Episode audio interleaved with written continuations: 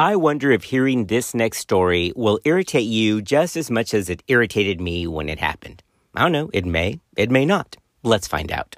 Years before I came to College Station, my practice was in inner city Dallas, and we served pretty much the same population that I serve now, which is lower socioeconomic, predominantly Hispanic and African American, because that's who we desire to serve. Well, I remember back then I gave a lecture about IVF associated congenital anomalies and what to look for during routine ultrasound and level 2 ultrasounds. Well, somebody stood up and said, uh, Hector, your patients have IVF? Uh, rude. Yeah, they do. Just because they're lower socioeconomic doesn't mean they can't find a way. I remember one couple in particular whose entire family, I mean, all brothers and sisters, aunts and nephews, grandparents, extended family members, uh, and friends all contributed to this one couple's fund so that they could go through IVF and they conceived. So, yeah, it's across socioeconomic strata. It is more common in those that are higher middle or upper socioeconomic. But anybody can get IVF if they qualify and, of course, if they can pay for it. Although IVF first came out in 1978, it now makes up 1.6% of all infant births and 18% of all multiple births in the US. And although most of these pregnancies are uncomplicated, IVF is associated with some adverse perinatal outcomes, mainly caused by the increased risk of prematurity and low birth weight from these pregnancies achieved with IVF. In this episode, we're going to review the SMFM Consult Series number 60, which appropriately titled is Management of Pregnancies Resulting from In Vitro Fertilization. This is also on ABOG's Maintenance of Certification list from February 2023. So we're going to learn something about taking care of pregnancies after IVF and we're going to knock out some info that's on the ABOG MOC quiz for this article. Ready? Let's cover management of pregnancies resulting from IVF.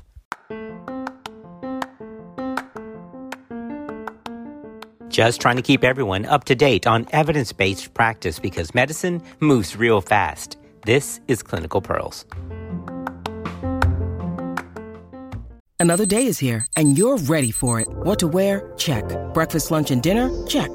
Planning for what's next and how to save for it? That's where Bank of America can help.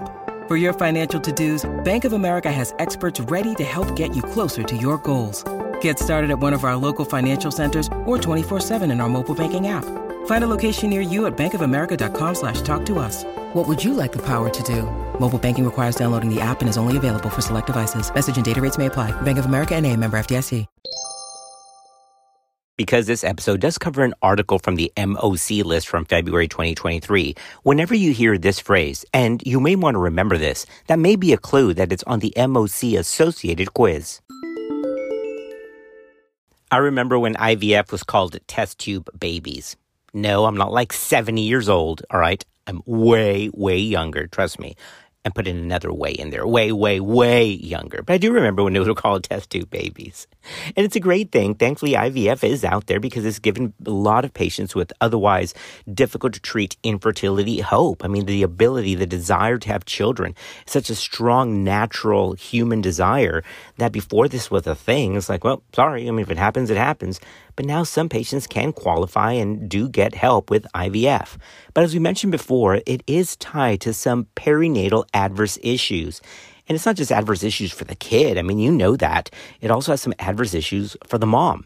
You may want to remember this. Recent studies and meta analyses have demonstrated that pregnancies achieved with IVF carry a doubling in the risk for severe maternal morbidity, even after controlling for maternal age, parity, and comorbid conditions and I've said this in other podcasts in the past, man, I mean, can't you just win? I mean, at the one hand, these poor patients that have infertility, they've struggled, it's very much a life stressor. They finally conceive and get pregnant with IVF. And then we have to sit them down like, all right, great. You're pregnant. Now let's talk about some adverse issues that both you and your child can have. Can't you just win without any kind of restrictions? Well, I guess we have to take the cons with all of the potential pros. Well, the reason that there's these adverse maternal issues with IVF are kind of hard to figure out because it's very difficult to figure out the original influence of factors for infertility. Like, was it the endometriosis? Was it uh, insulin resistance? Was it obesity? So, was it the condition itself? Or did these adverse issues come from some side effect of the procedure itself? Did y'all get that, right? It's almost impossible to figure out if these adverse issues are infertility factor based or IVF factor based. So we all kind of group them together as pregnancies after IVF, knowing that it's hard to figure out which one caused what. The truth is, as stated in this consult series report, it is impossible to separate the individual factors affecting these risks for adverse outcomes in these pregnancies from those from the actual procedure itself, which makes it very difficult to try to reduce the risk from IVF if we don't know which risk actually came from the IVF itself. Nonetheless, there are some guidelines, and that's the reason we're doing this episode. This whole dual influence on adverse outcomes in these pregnancies is perfectly illustrated with the whole topic of genetic conditions, okay? Because this data is kind of all over the place. It does not seem that the IVF procedure itself leads to a higher prevalence of chromosomal anomalies when compared to naturally occurring pregnancies. However, there are other factors that definitely do play a role in the increased risk for chromosomal anomalies in these pregnancies. So the first question is Do pregnancies after IVF have a high rate of genetic or chromosomal anomalies? The answer is, of course. Yeah. But how much of that is the IVF procedure itself and how much are the other factors that went into getting IVF? How much they're to blame is very hard to figure out. I mean, there are personal factors that influence the rate of chromosomal abnormalities, like pregnancy at an older age. Even PCOS has been linked to adverse uh, genetic conditions in future pregnancies. Severe male or female factor infertility have also been associated with that higher risk for chromosomal anomalies. But not all art is the same. No, not art like with a paintbrush art. I mean, assisted reproductive technologies. Because although IVF as a procedure does not seem to be linked to increased rate of genetic conditions by itself, that's not the case with ICSI. That's intracytoplasmic sperm injection, another form of assisted reproductive technology. There are studies that have shown a significantly increased rate of de novo chromosomal abnormalities in pregnancies achieved with ICSI compared with the reference group of naturally occurring pregnancies. So while IVF may not be causative in the genetic realm, ICSI may be. But this whole topic of genetic abnormalities after IVF or assisted reproductive technologies is deeper than just de novo genetic changes because it's, it really is much deeper than that because there's a higher frequency of even epigenetic changes like imprinting syndromes. Imprinting syndromes are thought to occur more frequently in these offsprings of subfertile parents, including those undergoing IVF. There's increased rates of Beckwith-Wiedemann syndrome, Angelman, or Prader-Willi syndrome. There's also a higher risk of Russell Silver syndrome that's been reported in case control series. And you may want to remember this. To give these associations true numbers, a recent meta analysis yielded estimates of specific associations between ART procedures and these imprinting syndromes. For example, for Beckwith Wiedemann syndrome, or BWS, that odds ratio is 5.8. You may want to remember 5.8. And for things like Russell Silver syndrome, the odds ratio is 11.3. For Angelman, 4.7. And for Prader Willi syndrome, the odds ratio is 2.2. These are all significant.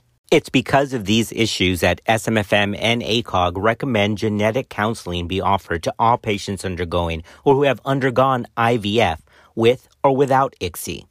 A part of these genetic discussions are offering pre-implantation genetic testing or PGT. There's actually three types of PGT.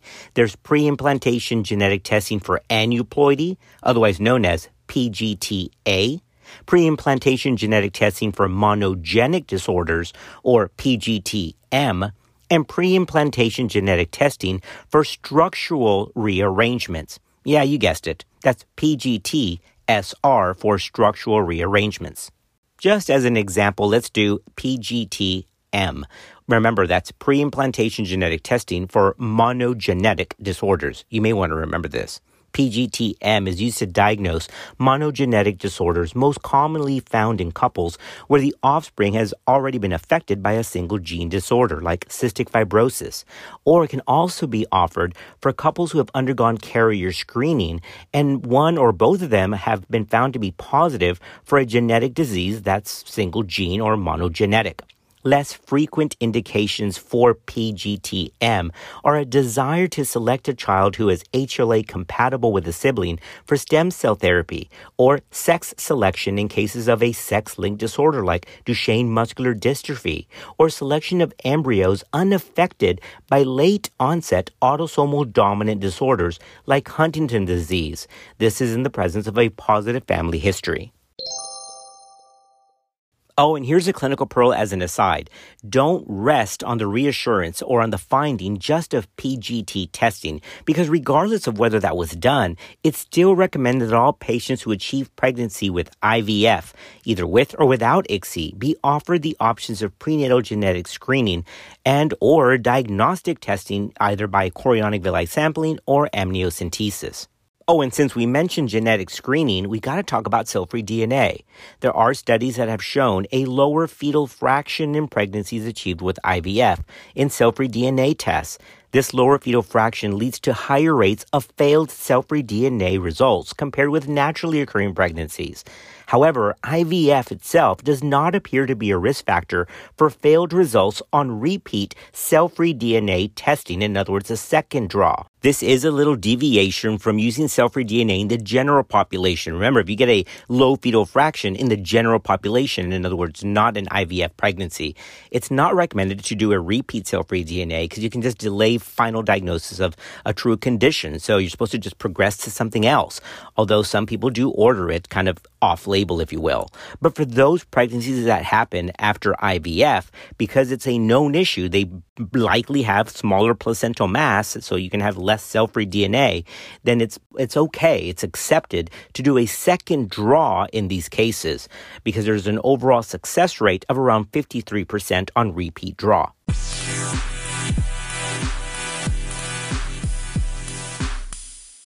When you need mealtime inspiration, it's worth shopping Kroger, where you'll find over 30,000 mouthwatering choices that excite your inner foodie. And no matter what tasty choice you make, you'll enjoy our everyday low prices, plus extra ways to save, like digital coupons worth over $600 each week. You can also save up to $1 off per gallon at the pump with fuel points. More savings and more inspiring flavors make shopping Kroger worth it every time. Kroger, fresh for everyone. Fuel restrictions apply.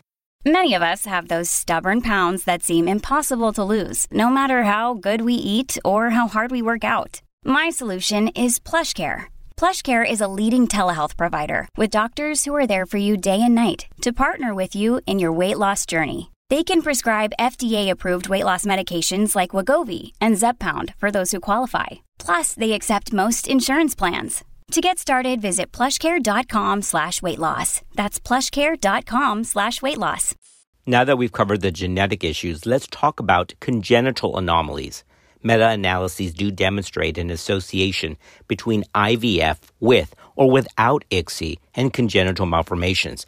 But like we talked about earlier in the podcast, it's difficult to know if that's because of the infertility itself or the actual procedure itself when talking about congenital anomalies, remember that those rates are given per thousand, okay? So when we're talking about pregnancies after IVF, it's IVF with or without ICSI as one group compared to naturally occurring pregnancies. Well, the organ system with most anomalies actually is musculoskeletal system.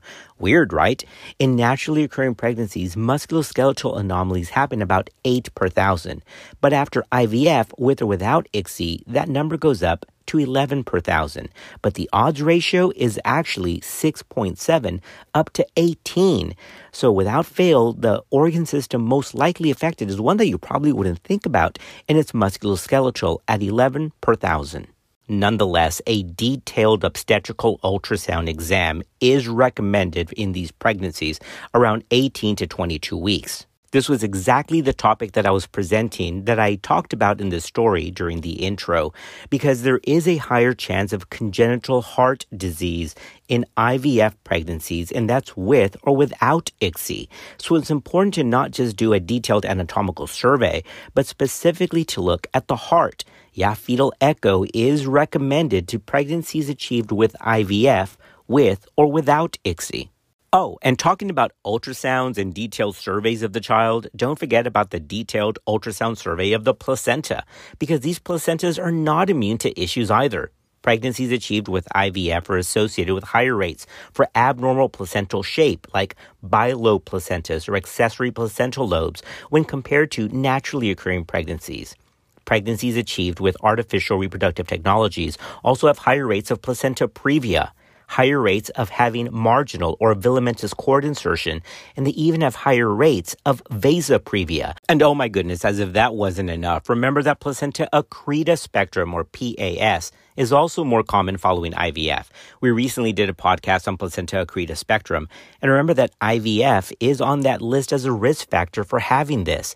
All to say, when you're doing the anatomical survey for the child, it's important to make a careful evaluation, a careful exam of the placental location, placental shape, and cord insertion site, and also to make sure that there's no evidence of vasa previa. So be sure to click on that Doppler switch to make sure that there's no abnormal vessels by the internal cervical os.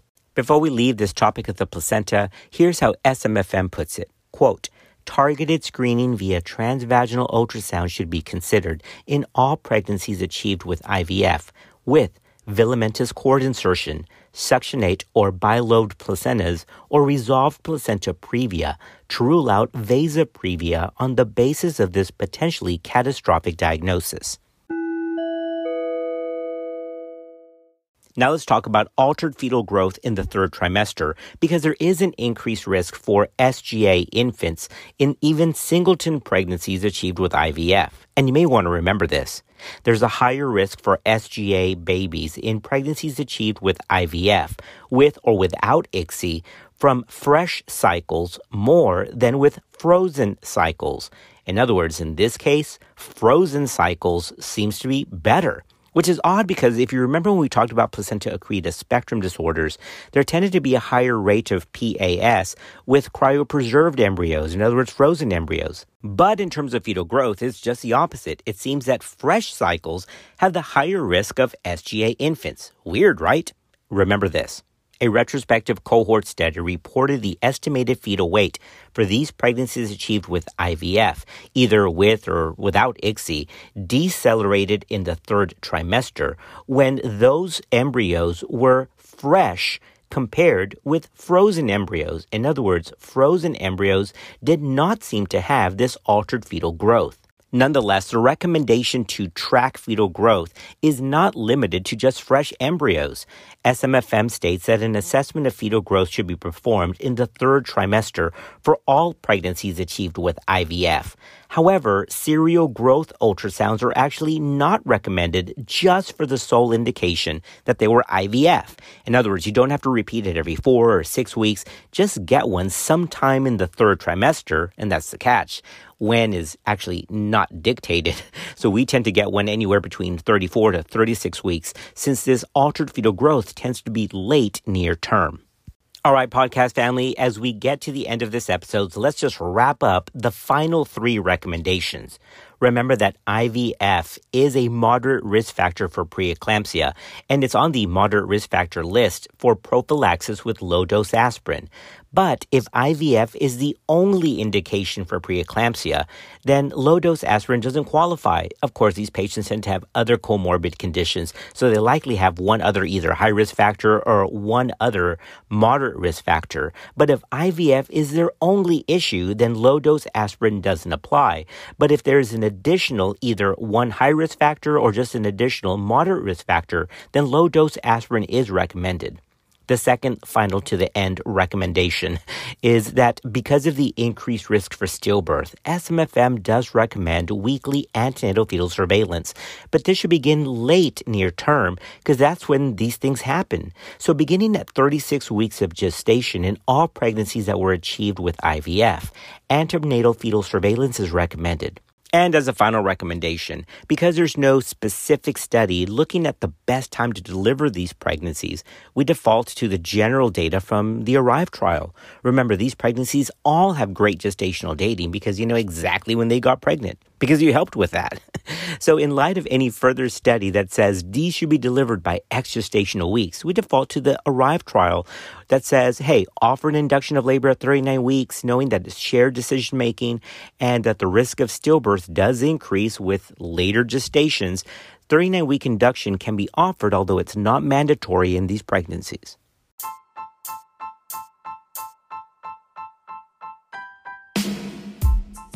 All right, podcast family, that brings us to a wrap. We have covered the management of pregnancies after IVF with or without ICSI. Remember, this is part of the ABOG Maintenance of Certification article list from February 2023. As always, we're super thankful for you. We're glad that you're part of our podcast family, and we'll see you on another episode of Clinical Pearls.